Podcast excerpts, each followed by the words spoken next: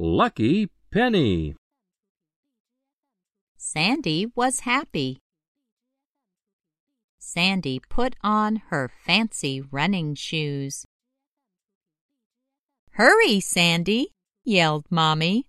Hurry, or we will be really late for the race. Sandy grabbed her lucky penny. Sandy waved to her fluffy puppy. Sandy got to the race. The race started. But Sandy lost her lucky penny. Sandy tripped as she ran by a bunny with floppy ears. Sandy slipped on the soggy path.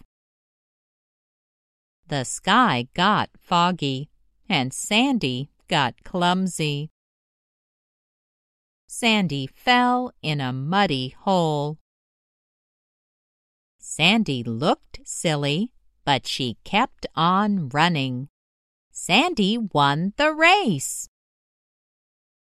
Then she saw her lucky penny.